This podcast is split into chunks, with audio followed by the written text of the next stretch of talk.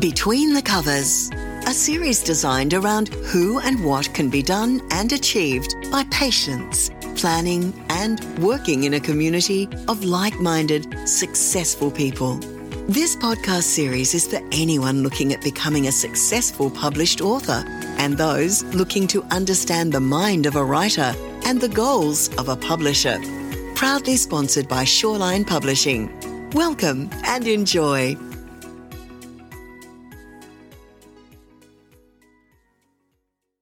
Welcome to the Between the Covers podcast, the Shawline Publishing podcast, where we talk to authors about their books that are coming out or just released or whatever the case may be. And today, we're very lucky to have Brett McCallum, a very busy man. G'day, Brett. How you going? Yeah, good, champion. How you doing?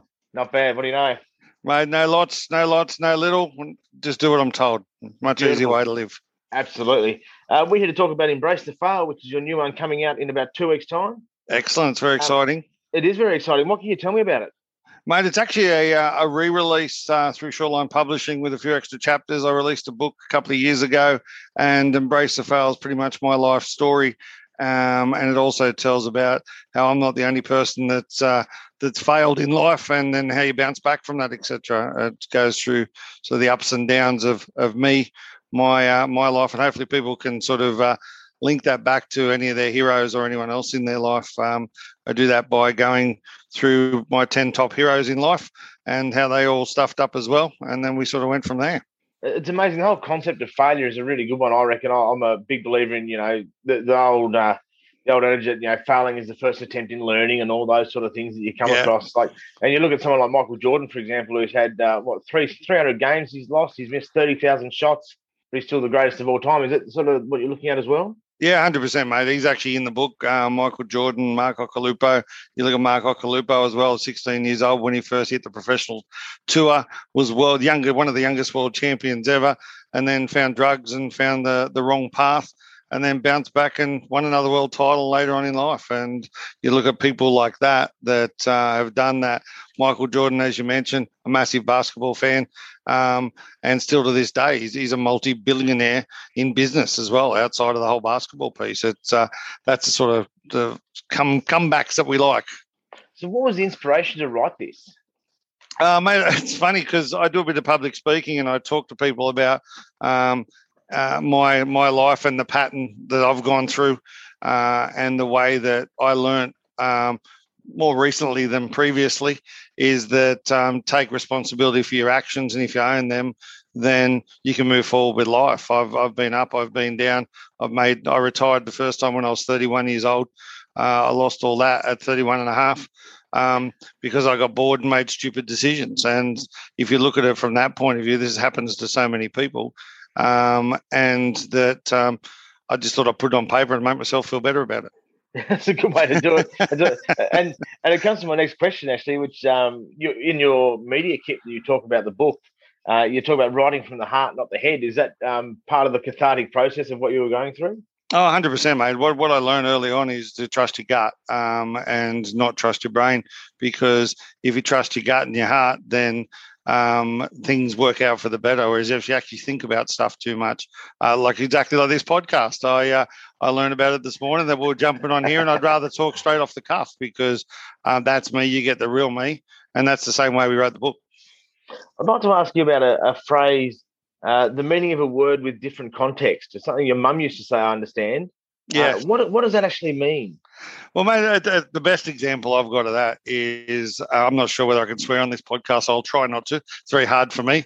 But it's but my mum used to say to me, like, you can call someone a bastard, or you can say, "How you going, you old bastard?" There's two different ways. You can say one with hate in your voice. You can say one with love in your voice, and it's just two completely different ways of saying the same word. So I look at it from the point of view of the tone and the way that you actually talk to people is really important in life. Is this a follow-up book to the recent Kids Weren't Born Assholes? Yeah, it is actually. And the thing, that's one of those other things about my life. I've got lots of children. I've got 4 kids and an amazing wife. And we learn different things as we go through life.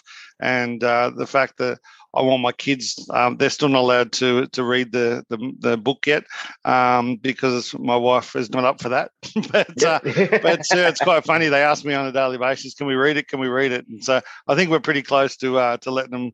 And I think when it gets released in a couple of weeks, we'll be able to give them a copy and say, well, this is Dad's life. This is what he's done. They all see me as a very successful person. They don't know the background. They don't know the history and all the stuff-ups I've had, but it was okay to fail and I bounced forward. So on the subject of kids and the backstory and the history, how hard is it to tell that story to them so they can get a sense of who you are, but keeping it age-appropriate so they can understand it properly? Yeah, that's a really interesting question because one of the things is that in my house, age-appropriate is very important to us, but at the same time, they get to see stuff on a daily basis, like social media, all that sort of stuff. My younger son, who is nearly 13, still doesn't have any social media, doesn't have access to that sort of stuff. His brother, who's nearly 14 and a half, just got TikTok. So we have really strict rules based around that. And the fact that we have those rules and that's what we live by, they all know it. And they know what the rules are. They know what's going to happen, when it's going to happen. They've got older sisters. They saw what happened to them. And that's how I believe you parent. And that's my opinion. And that's the way that we do things. Yep, that's fine. That makes perfect sense to me. And we're very similar with our kids as well. Is Embrace the Fail a self-help book or is it a memoir? Oh, that's a really good question. A bit of both. It's actually a self-help to me. Yeah. So if you look at it from that point of view, every now and then I'll just look at the words on the paper and give myself a bit of an uppercut and say, look, you don't do that. You've done that. You learn from that and you make it fair. So, yes, it is a self-help book for me. Is it a self-help book for others? I hope so, in a way. I don't want to be known as a self-help person. I just want to be known as a person that's put my words on paper, and if you want to read it, hope you enjoy it because the way I write is exactly the same way I talk. What's the big point of difference with this book? If you were wandering into the bookshop and you saw Embrace the Fail on the shelf, what would make you go, hey, that actually looks pretty good. That's got a point of difference. What would that be? I think it's two things. One is very conversational. So from that point of view is if we were sitting in a pub together having a beer, it'd be exactly the same words that would come out my mouth that are actually on the paper. The second one is that it's okay not to go to university and those sort of things. It's okay to not do some of this stuff. I've succeeded in life because of that. The thing is, if you're looking at the cover, which I still amuse myself at when I look at what they've actually put on the front, because at one stage I was going to be an electrician, and there's a guy with big that's been electrocuted himself, and that's embracing the failure. But the big thing is that just the words on there that say failure is debunks the idea that failure is bad and should be avoided at all costs. May I love failure. Failure is the best thing ever to happen to people. Bounce back from it and move forward. How do you find the process of failure when it comes to learning? It's fundamental to the whole process, isn't it? Oh, if it doesn't happen, then you don't learn. I mean, look at an athlete. An athlete trains every single day. If they don't stuff it up one day, they're not going to know that they can get better. They're not going to know that they can do that.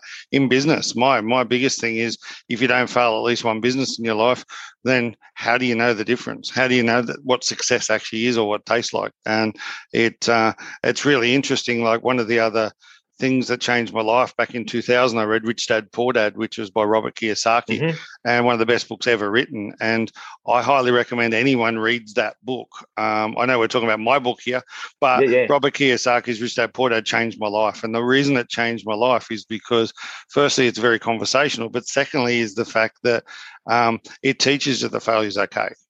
It teaches that money is used in a certain way.